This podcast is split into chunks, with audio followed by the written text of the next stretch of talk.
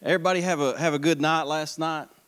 Anybody hear that thunder and that lightning last night? Wasn't that amazing? You know, I had uh, I had fed Naomi there about twelve thirty or so. She gets hungry about every two or three hours, like most of us. And uh, and I got up and fed her, and, and, and it was pouring the rain. After I, I, I laid awake there for a minute, and I guess about 1.30 I was laying there, still awake, just kind of praying, thinking about things, and, and uh, all of a sudden you heard you heard lightning crash and there was just boom like rattling thunder. And andrea said and put her hand over, over on my shoulder and said what was that? I said andrea honey that was thunder. But you know I, and so so she woke up i woke up we were laying in bed and i started preaching a sermon about the fear of god laying in bed right there. And the, you know when i was 20 years old uh, i was i was just starting to come to the lord and I'm always reminded when I hear, hear thunder like that because when I was 20 years old, I was, I was just starting to come to the Lord. I started reading the Bible. I've told this story several times, but it always reminds me of, of the fear of the Lord. a lot of times people don't talk about the fear of the Lord anymore and things like that. It's not a very popular topic to talk about in church, but Andrea and I were talking about it. And see, I mean, when I was 20 years old, obviously I was living far away from the Lord, doing things that were not godly and I was reading scripture. I read in Proverbs, it says, The fear of the Lord is the beginning of wisdom, but fools hate wisdom and correction, right? And I read that in my bedroom one night, and I said, Lord, I am a fool. I said, I have no wisdom. I said, Would you teach me to fear you? And as soon as I said that out of my mouth, boom, one of those lightning bolts hit outside of my bedroom and put, I mean, it put the fear of God in me. And there was like a holy fear that came over me. But the Lord can use a, a million different things, can He, to get your attention. But the fear of the Lord's a good thing, isn't it? Amen. Somebody sent me an article uh, here recently where I think in Congress they were passing some sort of a bill, and one representative had gotten up and he had read scripture to uh, kind of go against a certain bill that was going to be passed. And after he got up and read scripture, there was another representative, I think he was from New York, and he said something along these lines Sir, we appreciate that. Thank you very much, but the will of God is not of any concern in this Congress. And when you have those kinds of mentalities and attitudes in your nation and in your world, it's quite a frightening thing. And then, even in our own lives, when we don't have uh, the fear of the Lord in our own hearts, and, and, and when I talk about the fear of the Lord, I'm not talking about the fact that you're actually afraid of God. God is one of the most loving, He is the most loving being in the universe. But see, God is holy and He's pure. And there's some, I love the fact that when I start to move in a direction away from God, that the Holy Spirit convicts me. Amen. I want that in my life. And I think, I think now more than ever, we need a healthy dose of the pure fear of the Lord that keeps us close to Him, that keeps us clean, that cl- keeps us pure. Amen? Well, anyway, as a, you get that for free this morning. That's not my message. Praise God. I, I just sort of felt that this morning. Last night, I, it got on my mind real heavy. And like I said, I was preaching at 1.30 a.m. In the, in the bed. I even got to kicking a little bit while I was laying on my back. It, it, was good though. But I'm going to start a new sermon series. And so maybe you're excited, maybe you're not. I'm pretty excited. It's going to be about the tabernacle. I'm going to call this sermon series copy and shadow. Now, if you're not familiar with it, we'll unpack it over the next, all the way up to Easter, most likely, unless the Lord changes something. But copy and shadow, and it's about how the tabernacle of the Old Testament actually points to Jesus Christ, His beauty, and His finished work. And we're going to go piece by piece through the tabernacle to unpack this because here's what I believe. Now, when we preach sermons, a lot of times, like last week, we we're talking about dealing with conflict, and you can have takeaway steps, like really practical stuff to go and apply to your life we can say, man, go out and be kind, go out and love people better, go out and buy somebody a meal, and all of those things are good things. But I personally have this conviction in my heart that the greatest message preached is not even something necessarily where you have a practical step. The greatest message preached is when Jesus is more fully revealed to you, and you see Jesus and you are in adoration of Jesus because the scripture actually teaches that when you see Jesus in scripture, you are transformed by the Holy Spirit into the same image. So I may not go, I may not leave here today with any practical steps, but if I can see Jesus a little bit more in my life, my steps will change. Amen. So we want to see Jesus. That's what we want to pray into. I'm going to start uh, in Hebrews chapter 8. I'm going to read s- some verses. Uh, Hebrews chapter 8, 1 through 5. And then we will pray and get into this. So it says, Now this is the main point of the things we are saying. And what, what Paul is actually, well, some people dispute whether who wrote this, but that's beside the point. I think it was Paul. It could have been anybody. Praise the Lord. He said the main point of the things we're saying, he's talking about the high priests, the priesthood, and the tabernacle of the Old Testament. And he says, We have such a high priest who is seated at the right hand of the throne of majesty in the heavens, a minister of the sanctuary and of the true tabernacle which the Lord erected and not man. For every high priest is appointed to offer both gifts and sacrifices.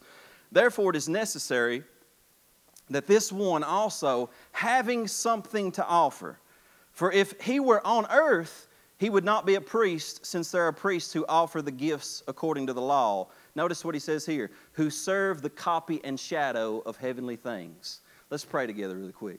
Father, we're just grateful for your word. We're grateful for your presence and your spirit. And Lord, would you teach us? Lord, your word says that the fear of the Lord is the beginning of wisdom. And Lord, so many of us that we need wisdom. God, and, and we begin by having a healthy reverence of who you are, God, and your holiness and your purity. And so I pray that on each of us, but I pray even this morning that more, more so than that, that we would have a revelation, Jesus, of who you are. And as we see you in Scripture, God, we pray and we ask that it would change who we are. And we ask that in Jesus' name. Amen. So he says, Look, when you go to the Old Testament and you begin to read and you see the tabernacle, it's not there for any, any, any just weird reason at all. It's there for, for a very specific purpose. And a lot of times people will go to the Old Testament, even nowadays, there are preachers that are getting up and saying, well, you know, the, the Old Testament's not necessarily that important. But the truth is, is that they, the writers of the New Testament said that everything that was written in the Old Testament was actually written for your admonition, for your sake, so that you could have a greater revelation of who God is, who Christ is, and ultimately what God wants to do in your life. Because the Old Testament is the New Testament concealed. In other words, when you read the Old Testament, you are actually seeing Jesus in a type and a shadow. If you look hard enough, God will begin to unveil to you the meaning of these things so to, to show you that ultimately all things written in the Old Testament point us to Jesus and to his salvation. And so he's saying, when you go and you look at the tabernacle, he said they were serving. These high priests, these priests were going in, they were offering up sacrifices. They were working at the bronze altar. They were going into the bronze laver. The high priest was going in once a year to the Ark of the Covenant to sprinkle the blood on the mercy seat. And he said, all of those things that they were doing, he said, they're actually just a copy and a shadow of heavenly things. They were doing something that they didn't fully realize yet, but now because Jesus has come, we have the full realization of what the tabernacle tabernacle truly is. We have the full realization of everything that they practiced in the Old Testament coming to fruition in Christ. He was teaching them about who He was and who He was going to be in your life. So it's a copy. So over the next few weeks, we're going to go back in time 3,500 years. Y'all, y'all pumped about this yet? I don't know. I, I'm a Bible nerd, so like I get all geeked out about this stuff. I'm just like, man, this is going to be fun. Everybody else is like, what in the world is he talking about this morning? But we're going to get into it. 3,500 years ago, they built the tabernacle, and we're going to show you how ultimately, even in the book of John, is where we're going to uh, spend most of our time connecting it to the Old Testament because John lays his gospel out very specifically. The book of John was written later than Matthew, Mark, and Luke, and John does things a little bit different than Matthew, Mark, and Luke, if you'll notice. And, and if, you, if you look very carefully, you'll begin to understand that he's actually walking you through the fact that Jesus is the fulfillment of the Old Testament, and specifically, he's the fulfillment of the tabernacle. He, he, states specifically that he is the tabernacle, that he is the Lamb of God, that he is the living water, that he is the bread of life, and all of those things, one after one, is what you would see as if you were walking through the tabernacle. So we're going to go through this. Now, put, put a little picture of the tabernacle up there for me. Now, you probably can't see that very well, but that is a rough outline. You got to bear with me on the photos. Uh, but, but if you would go into the, to the gate there, you would have the brazen altar, which would move to the, to the bronze laver. You'd have the menorah or the candlestick uh, you would have uh, inside the altar of, of incense, the table of showbread. And then most of you probably know that there was a veil that was about 16 inches thick, and behind it was the Ark of the Covenant, the most holy place. So you had the outer court, you had the inner court, and then you had the most holy place. Amen. I'm just trying to give you a little background so as we go through this, you can understand it a little bit more. But see, Jesus is all of those things. Jesus is the Lamb of God, Jesus is the living water, He is the bread of life, He is the light of the world, He is the mediator and the high priest who offers intercession for the saints, and ultimately, He is the Ark of the covenant. He is the sevenfold sprinkling of blood that atones for the sins of the world. And uh, the Old Testament is going to reveal this to us, and as we see Jesus, like I said, we believe that it's going to transform who we are. So, John chapter 1, verses 1 and 2, notice what it says. It says, In the beginning was the Word and the Word was with God, and the Word was God. He was in the beginning with God. Now, the Word became flesh in verse 14. The Word became flesh, the eternal Word of God comes among us and becomes flesh, and it says, and he dwelt among us. Now, if you do underline it in your Bible, underline that word dwelt there because it's a very specific word with very specific meaning. And it says, he became flesh and dwelt among us, and we beheld his glory, the glory as of the only begotten of the Father, full of grace and truth. There's a guy named A.B. Simpson. He was a, he was a pro- prolific theological writer and a pastor from years ago. And here's what he said about the tabernacle He said, The tabernacle is the greatest of all the Old Testament types of Christ. It was all one great object object lesson of spiritual truth. So he's saying when you read the Old Testament, you see all these types and shadows of Christ, but for him, he believed that the tabernacle was the greatest representation of who Christ was. And what he's saying is, is that if you want to have a more intimate and a deeper relationship with Jesus, most people would say, well, don't go to the Old Testament because you won't see Jesus there. The farthest thing from the truth. He says you can go to the Old Testament and you can unpack those things and you can have a more intimate relationship with Jesus because it will reveal His glory and His work and who He is, and you will fall more in love with Him because of it. Now, God devoted six days to the creation of the world, didn't He? You know how much time He devoted to the creation of the tabernacle? He devoted 40 days. 40 days in Scripture. He devoted two chapters in Genesis when he created all things, but he devoted 30 chapters in the Torah to the building of the tabernacle. See, the tabernacle was very important to God because one thing, he creates the world, but when he creates the tabernacle, he spends so much time on it because he's saying ultimately this reveals Jesus, and Jesus is even more important than the creation of the world. Amen.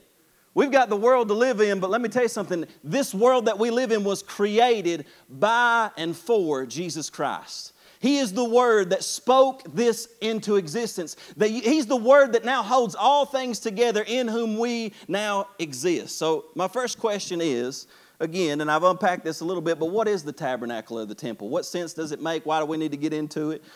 But see, the tabernacle and the temple Really, they're interchangeable, and I'll tell you why they're interchangeable. Because in the beginning, here's what you got to understand God is going to bring his people Israel out of Egypt. They are in Egypt enslaved under Pharaoh, man. They're doing all kinds of hard work, hard labor, and they, they're, they're enslaved for 400 years under the oppression of Pharaoh. And God calls Moses and calls him out of Egypt. And then when he's on the backside of the desert, he has an encounter with the living God in a burning bush. And God says, Go back into Egypt, Moses. And he said, Tell Pharaoh to let my people go and bring them out. Well, he goes and he preaches to them. And finally, God begins to bring plagues on Egypt. And on the day that they say, We're going to institute the Passover, what they do is they take the blood of a lamb and they applied that blood of the lamb, which represented Jesus Christ, and they applied it to their their doorposts in the shape of a cross. And that night, the destroyer passed over and took all the firstborn children. But when the destroyer saw the blood, it could not touch the home, praise God. And it's a picture of your salvation. So they were set free that night from the, the enslavement and the oppression, which typified your very sin. And they come out and they pass over the Red Sea. And as they, they pass over the Red Sea, their enemies are coming behind them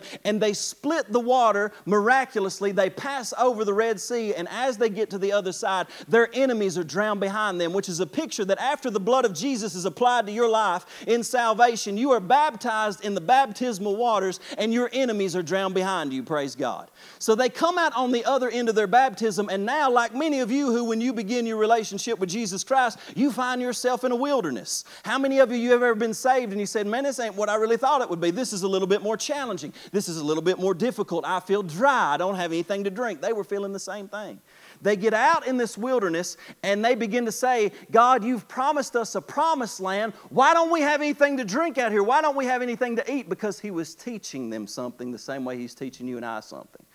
And he, in the wilderness, see, he begins to instruct Moses, you need to build a tabernacle. Why? Because I want to dwell with my people and I want to have a relationship with my people. So, in other words, what God does is He always redeems His people, which is what He did in Egypt on Passover. He redeemed His people and brought them out of, uh, of enslavement and the bondage of sin and oppression. And He brings them out the same way He brings us out. And then He brought them into the wilderness on Sinai on the day of Pentecost to give them the law. And in that moment when He gave them the law, He revealed Himself. So He always redeems His people to reveal Himself so that they may enter into a relationship with Him. And the way that they had relationship with Him, now, right now, like if we got a relationship with God, the way that we talk about having a relationship with God is, well, we pray, we go to church, we read our Bibles, etc., etc. They did all of those things too, but see, God we know is everywhere. We know we can have a relationship with God anywhere. But back then, God was really in one place for the most part. As far as they knew, God was at the tabernacle, at the temple, in the Holy of Holies, where one man could go once a year. And they showed up there all the time because they said, We want to be as close to God as we possibly can. We want to have a deep relationship with God. That's why the tabernacle was so important to them because they didn't want to just be distant from God. And they knew if they were going to have their sins dealt with and be in right relationship with God and walk under the blessing and the favor of God, they had to go offer the sacrifices at the tabernacle and the temple. It was essential. You could not have a relationship with God in those days without going to the tabernacle, without going to the temple, without offering sacrifices. You could not have it. You would not walk under the blessing. You would walk under curses. You would see all kinds of terrible things happen, but that was how God brought them into a relationship. And see, this entire Old Testament, whether you believe it or not, is a picture of your salvation. Just like I said, Jesus came into your Egypt. He came into my Egypt when I was in bondage to sin and all kinds of evil ungodliness. And he came in and he spoke to Satan. He said, That's my boy, let him go. And he brought me out and he applied the blood of Jesus to my life and to my home. And the destroyer passed over me and said, I can't touch that when that one's been purchased by the blood. And when I went into those baptismal waters and I came up out of the water, it was an earthly symbol of a heavenly reality that all my sins were washed away, that all my old enemies were drowned in my past. And I came out into this wilderness, folks. But let me tell you something, I'm heading to a promised land. I'm heading to a promised land, and God is taking me there, but right now He's teaching me relationship.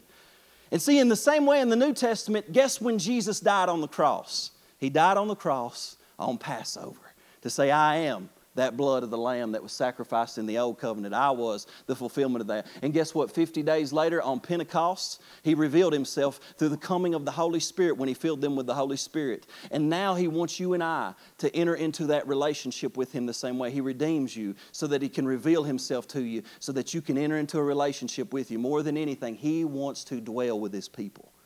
He wants to be with his people. And, and, and see, there's something that stirs in us when we really know the Holy Spirit. We want to dwell with God, don't we? We want wherever God's at, I want to be there. If God's there, I want to be there. And so he starts to talk about these things, and we start to understand but see, like I said, the way they had a relationship with God in the Old Testament was through the tabernacle. When Moses built it, it was sort of outdoors. It had like beaver pelts on the top of it and some different things. It was, it, it was not ideal because you see later they start wanting to build a temple, right? They want something more solid for their relationship with God, something more firm for their relationship with God. And so he builds a tabernacle in the beginning and it lasts 600 years from like 1566 to 966 the tabernacle is moving around with them. And you, here's what was so interesting is when they were in the wilderness, there was a pillar of fi- fire at night and a pillar of cloud by day. And when that pillar would move, they would pick up the tents and they would move the tabernacle wherever God is going. What does that demonstrate? That means that your life is surrendered and yielded to God. You don't get to say, God, you move with me where I go and you go with me in whatever I want to do. No, you come to a place in your relationship with God where you say, God, I'm yielded to you. Wherever you move, that's where I'm going. You tell me to live in Clay County, I'm living in Clay County. You tell me to move to Mozambique, I'm headed there. I'm moving where the fire goes. I'm yielded to God in His relationship. And they would pick up tents, son, and say, wherever God's moving, that's where we're going. That's where we're putting the tabernacle, and they'd follow him around. So that lasted for 600 years, and all of a sudden, David comes around, and David is aware, man, we need to build a better place for you, God. We need to build a better place. And he starts having 24 7 worship in the tabernacle. And all of a sudden, he says, God, I want to build a temple. And God says to David, He said, David, you can't build me a temple. You got too much blood on your hands. He said, I'll let Solomon, your son, build me a temple. And so Solomon, he builds this massive temple where he used 30,000 woodsmen and 156,000 stonemasons to construct the wall of this thing. And that temple was amazing. It was just like the tabernacle, except it was built and beautiful and massive. And he built that thing and it stood for about 400 years. But guess what? They rebelled against God, and God allows the Babylonians to come in and they decimated the temple. The walls were in ruin. And see, when they didn't have a tabernacle, when they didn't have a temple, they didn't have the presence of God. They had no relationship. They went into Babylon, into exile. And if you read through the Bible, there was a man named Nehemiah that got a burden in his heart that said, The walls are in ruin. Nobody has a relationship with God like they need. We need to go back and rebuild the walls of Jerusalem. And they go back in and they begin to rebuild. And as they're rebuilding, they come to a place where they it stands once again. And once Nehemiah gets the temple rebuilt, guess what? It lasts many years, but it is destroyed once again in 70 AD, just after Jesus' death. Just after Jesus' death, it is destroyed once again. And in that time, Herod the Great, this is very interesting because Herod the Great, he worshiped at the temple. He married a Jewish woman. And he built a temple. I got a temple size comparison kind of thing. And Herod's temple, if you see look, he built extra onto it because Herod was a little bit extra. He wanted all the praise, he wanted all the worship. But if you remember, Herod would be going and offering sacrifices at this temple because he wanted the blessing of the Lord, but guess what? He wanted to kill the Christ child. Can I tell you, you cannot have the blessing of the Lord without the Christ child? A lot of people want the blessing and the favor of God, but they don't want the Christ child. They don't want Jesus. They don't want to deny themselves. They don't want to live for Him. They want to live like the world, live like the devil, and have the blessings at the same time. And I'm telling you, there's a day when that system's going to run out, folks. We need Jesus.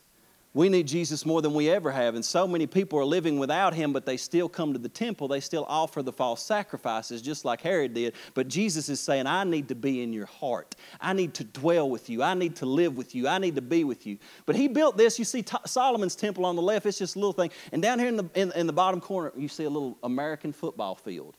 So you see that he built something mass, massive. Why? Because it was important, it was essential. And here's something else that was very interesting about it.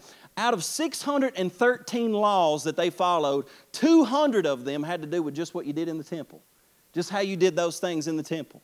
200 of them. And so, to go to the picture of the Holy of Holies. Now, like I said, you got to bear with me. I don't know if you can see this or not. But you see the inner court, there's the high priest. They, the high priest, the Levites, were the only ones allowed to enter into this section of it.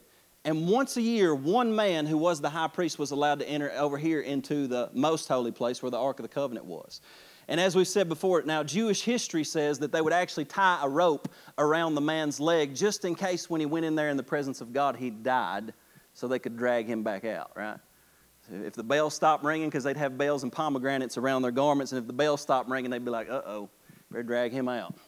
You know start working him out. Because it was it was they, they, they knew about the holiness of god the purity of god and you couldn't just come into god's presence presumptuously.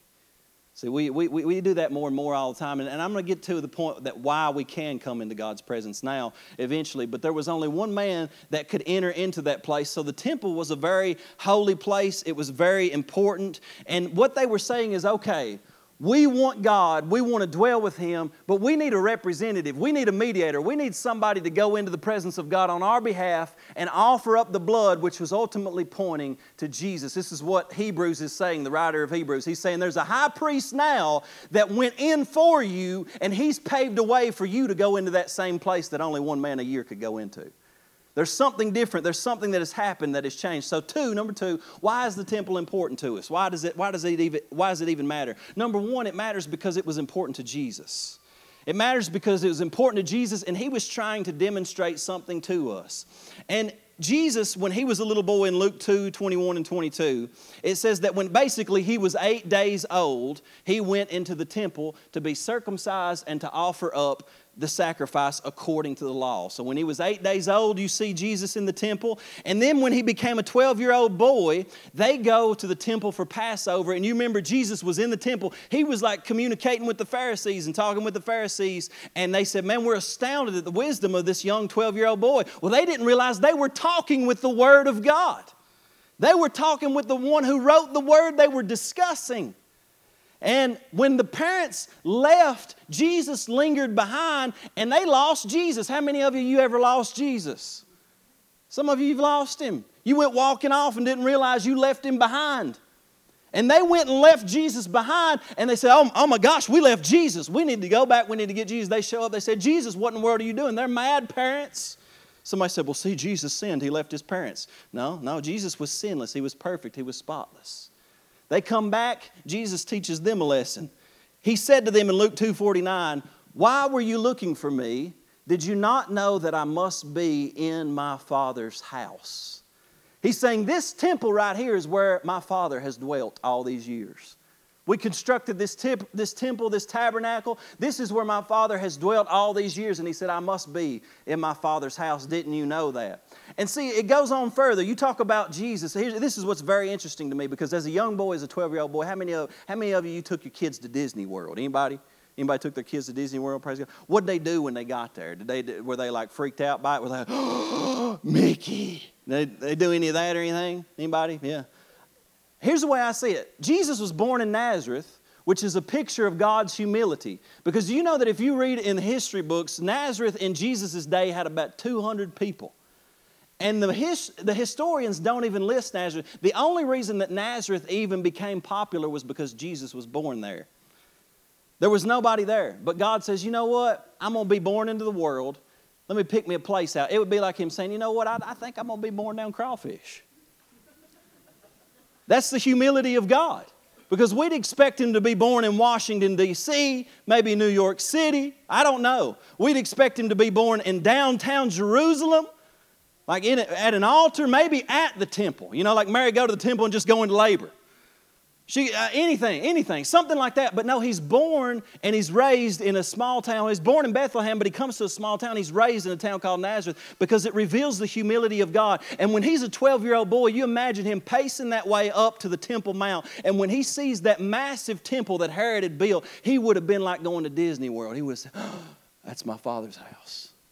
And he goes up there and he sees that. See, it was important to Jesus. It was essential for Jesus. But see, they understood that it was rooted in Jewish history because even after Jesus dies, well, before he dies, remember Satan takes him up where? On the Temple Mount. Says, if you cast yourself down from here, I'll give you, uh, he'll, he'll take up you in his hands. All the angels will take you up and protect you.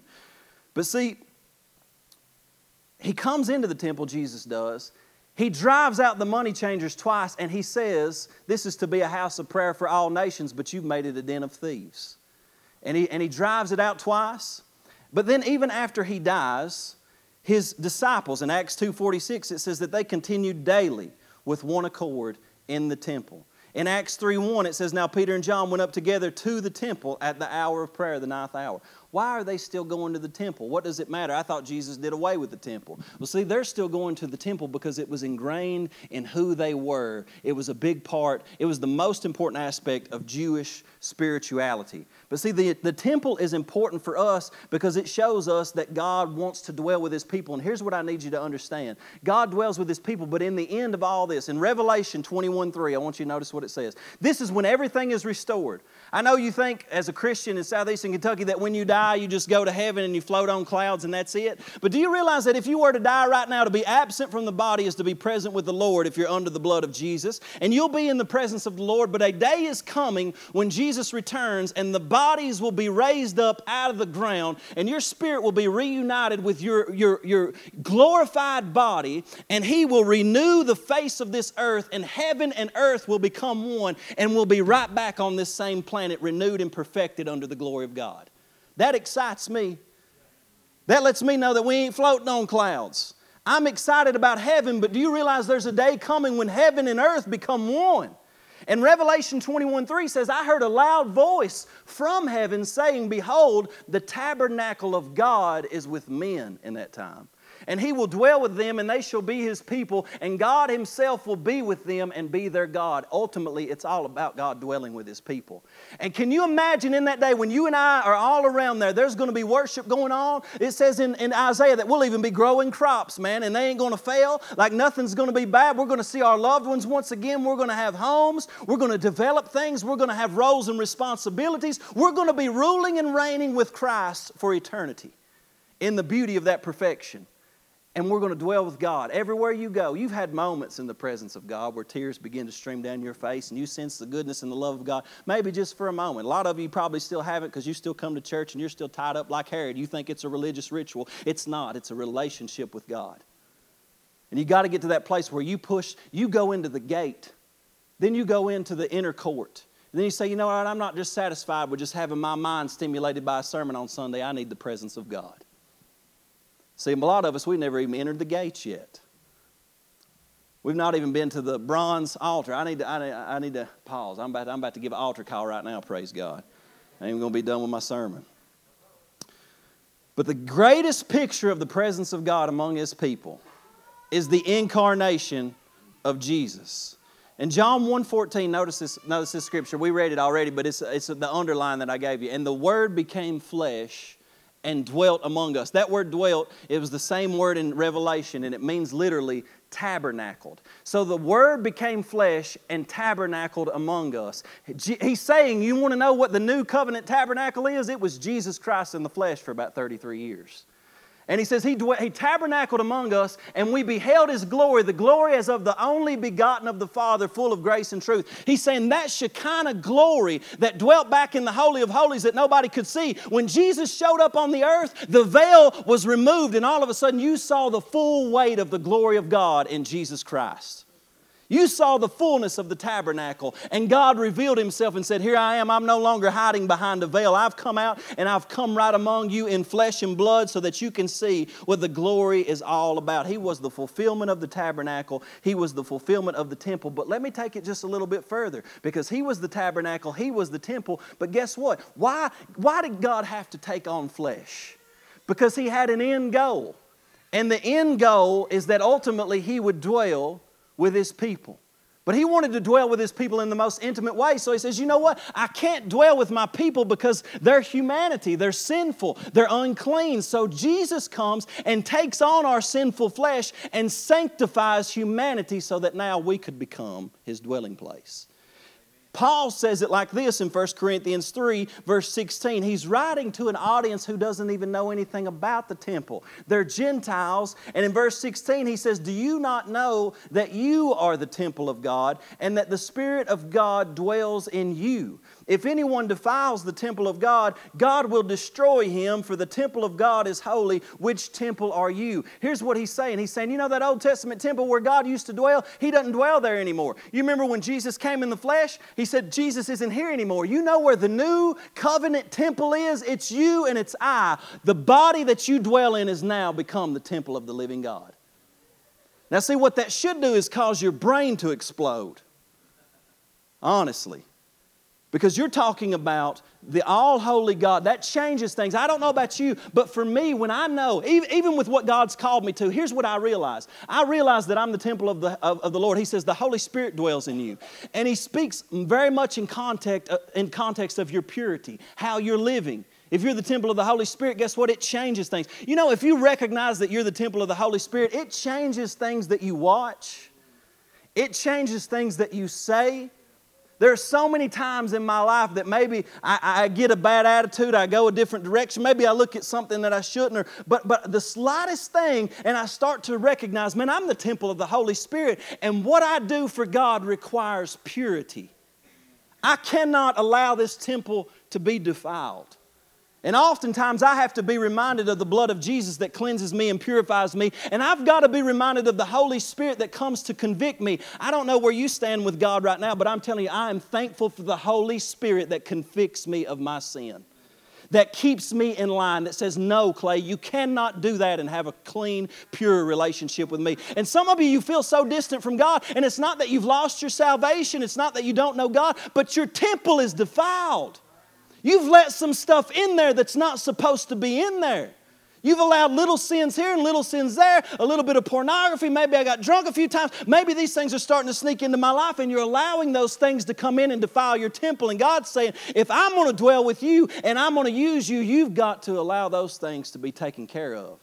What part of me are you not going to yield to me? You know, we went to small group the other day. How many of you are good hosts in your home, right? You, you just do a good job of hosting people. I know, like my mother-in-law over here, man. She'll if you come to her house right now, she will cook you like an eight-course meal. It's amazing.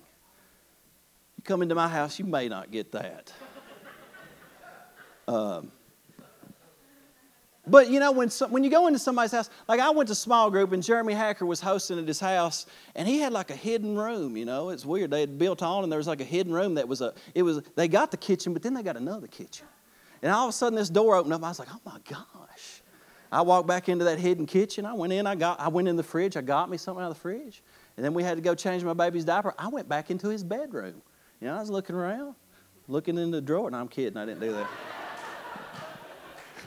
What's he got in here? I didn't do any of that. But no, he, he, he was willing to allow me anywhere in his home, as far as I know. There may have been other places, I don't know. But most of the time, when people come to our house, they'll be like, hey, what's the Wi Fi password? We'll be like, you can't get on my internet, bro.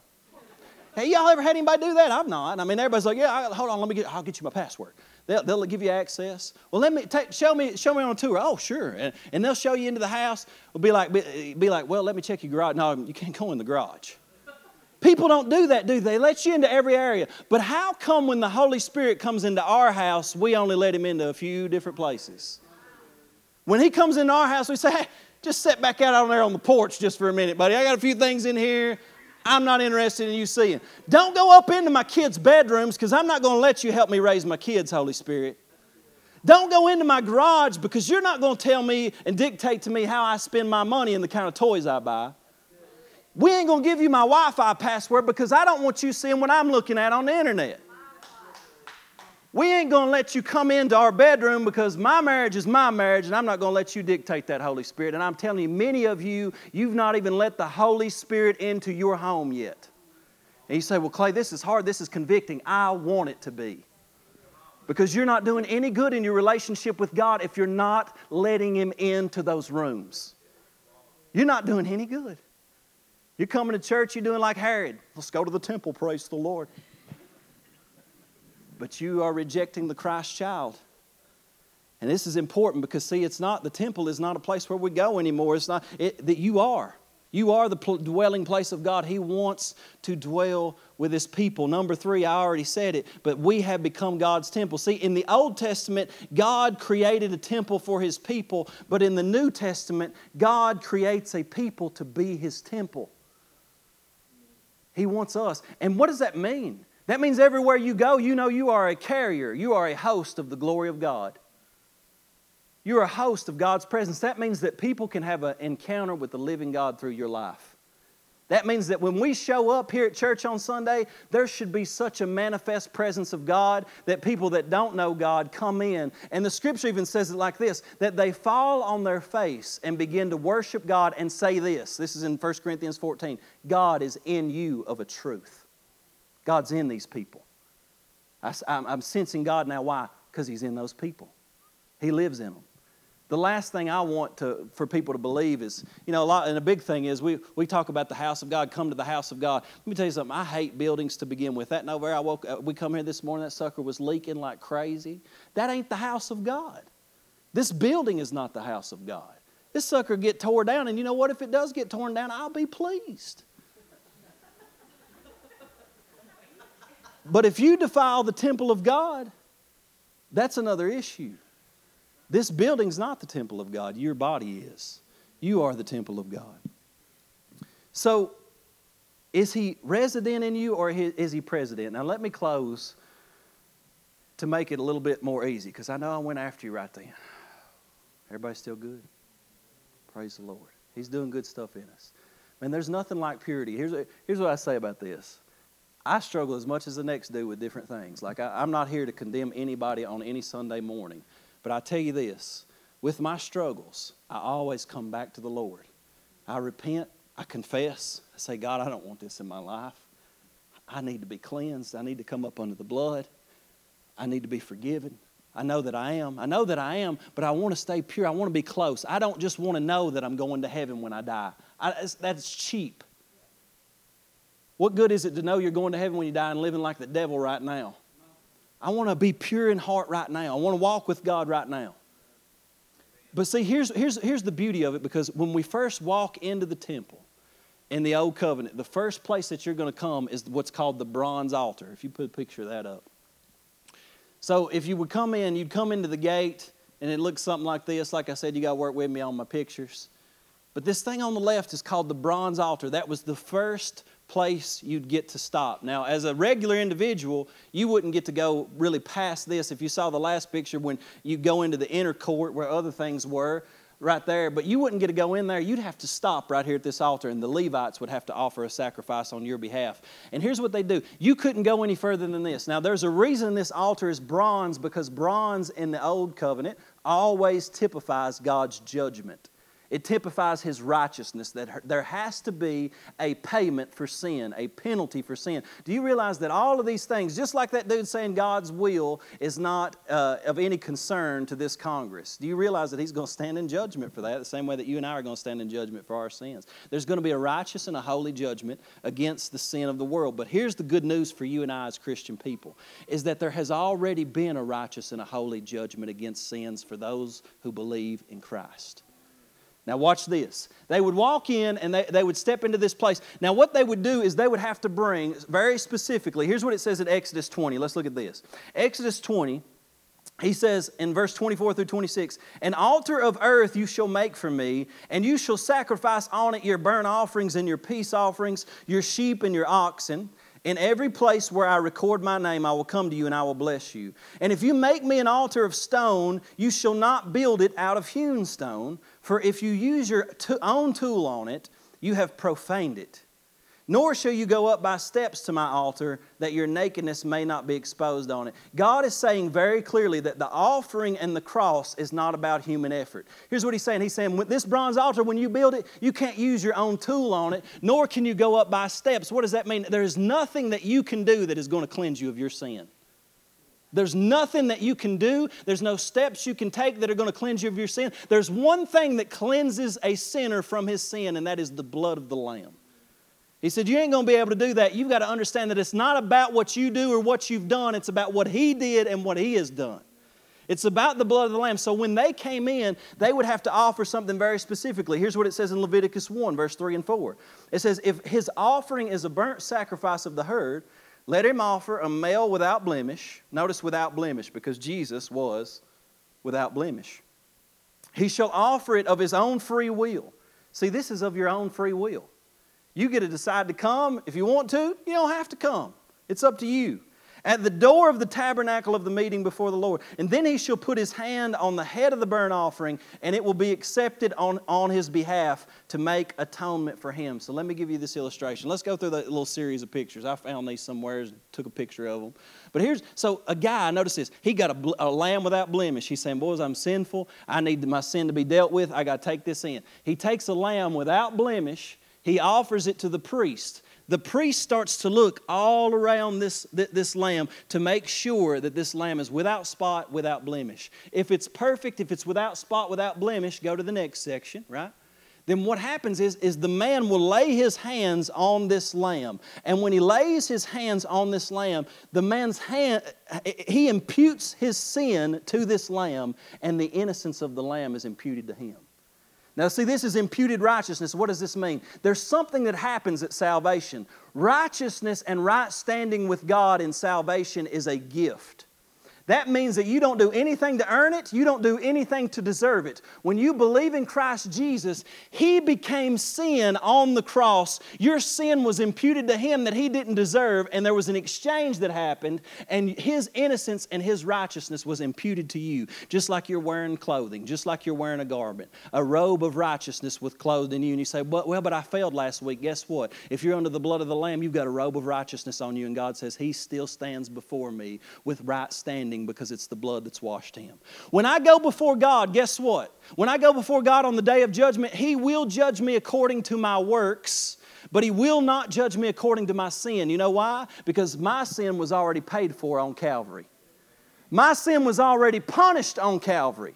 The penalty was already paid for me, so there's no penalty, there's no punishment left for me. My God will still correct me, He will still deal with me, and ultimately He will judge me based on how I respond to Him, but He cannot judge me once again for sin because it's already been judged on the cross. So sin is imputed, righteousness is transferred to the sinner. Next, last slide. So what does He do? And this guy right here, he's having a Holy Ghost meltdown right here because he's happy about what's going on. But see, they put the lamb on the altar the lamb suffers the judgment of God, the fire of God on the bronze altar. And in that judgment, he, he is consumed by fire and the sinner walks away innocent. There's a transfer that takes place. But see, in the book of John, John 129, I, I believe that it is. See, after he says he came and he, and he tabernacled among us, the very next thing it says, if you go in sequence, is John the Baptist says, the next day John saw Jesus coming toward him and said, Behold, the Lamb of God who takes away the sin of the world. He's saying He is the one that is offered at the bronze altar. And the bronze altar for Christ was the cross. That became the bronze altar. And he's hung on that cross because the bronze altar was lifted up above everything else. And the same way that the bronze altar was lifted up, Jesus said, If I be lifted up, I will draw all unto me. He was lifted up on that bronze altar of the cross. The judgment of God, the penalty for sin was poured out on him, and there was an exchange that took place on that cross. Now, here's one of the things that I love. One of the things that I love is they would take the ashes after this thing was burnt down, and the priest would come over on the east side, and he would scoop up the ashes and he would take those ashes and he would begin to bring them out and he would dump them out on the west side outside of the tabernacle as if to typify that your sin is now ashes and your sin has been cast as far as the east is from the west, never to be remembered again. And that's beautiful, isn't it? This is the thing, this is what God, this is the simple gospel. This is what God offers us. And so here's my last point, number four Jesus is the true tabernacle. His cross is the brazen altar, and He is the Lamb of God. We are the temple of the Lord, and the only thing that can cleanse this temple is the blood of Jesus. See, the Holy Spirit was looking for a temple, but He can only dwell in something that's holy and purified. But when He sees that you've been cleansed and washed by the blood of Jesus, He says, That's a very clean place. I believe I'll enter in.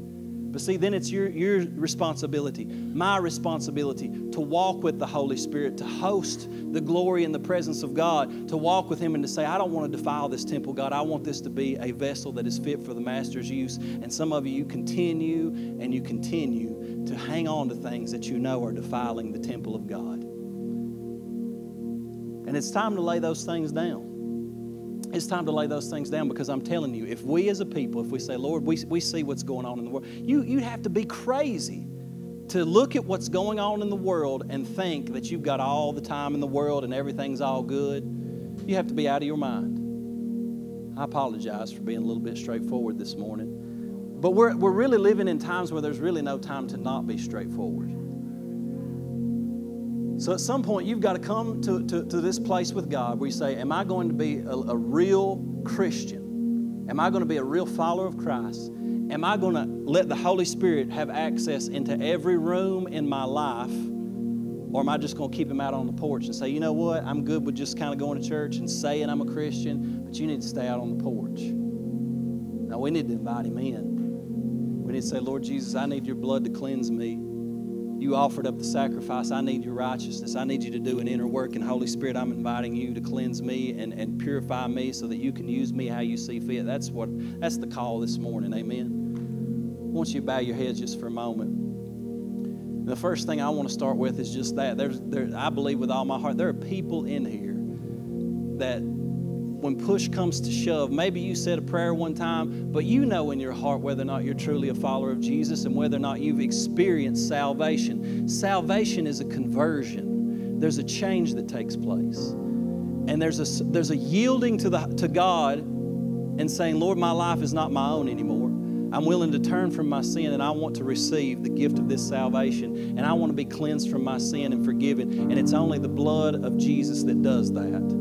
If that's you and you say, right now, I want to pray and I want to receive Jesus and I want to receive that salvation, won't you just lift your hand up so I can see you? Anybody? Anybody at all? And for the rest of us, we just want to invite the Holy Spirit into every room of this temple. So just acknowledge that right before Him right now. Lord, we are the temple of the Holy Spirit. And Holy, and Holy Spirit, right now, we are asking you to enter into every room. And Lord, right now we're giving you our sin. Not a one of us in here are perfect, Lord God. And it's by your mercy and by your grace that we stand. But we do believe that, Holy Spirit, you're putting your finger very specifically on some things in our life because there are some rooms that we've got locked off to you. And we're asking you right now to open those doors, to enter in, to set us free from those bondages, from those chains, Lord. We give you every room of this house. Holy Spirit, enter in, purify us transform us and empower us, God, to live the way that you've called us to live, God. We want to live free from sin, free from this world, God, and we want to be filled with your Spirit, God, so that we can fulfill the purpose that you have for our lives. We are the temple of the living God. So, Holy Spirit, we ask you to come right now and change us in Jesus' name. In Jesus' name. I want you to stand to your feet. We're going to worship together. Listen, if you need prayer, you can come around this altar and pray. You can pray at your seat. But you know, the altar was very important because it was a place that people offered sacrifices. That's why people call this an altar, right? Because when you come to the altar, when you come forward, you're offering a sacrifice to God. In humility, you're bowing before the Lord and saying, God, I need you. I'm not willing to just go through another church service. I want to experience your presence. I want to yield my body and my life and my soul to everything that you are. You don't have to come to this altar, but in your heart, you have got to respond to the Lord. You've got to get in the habit of doing that. So where you're at, let's worship together. If you need prayer, I'd love to pray for you about anything that you've got. If you want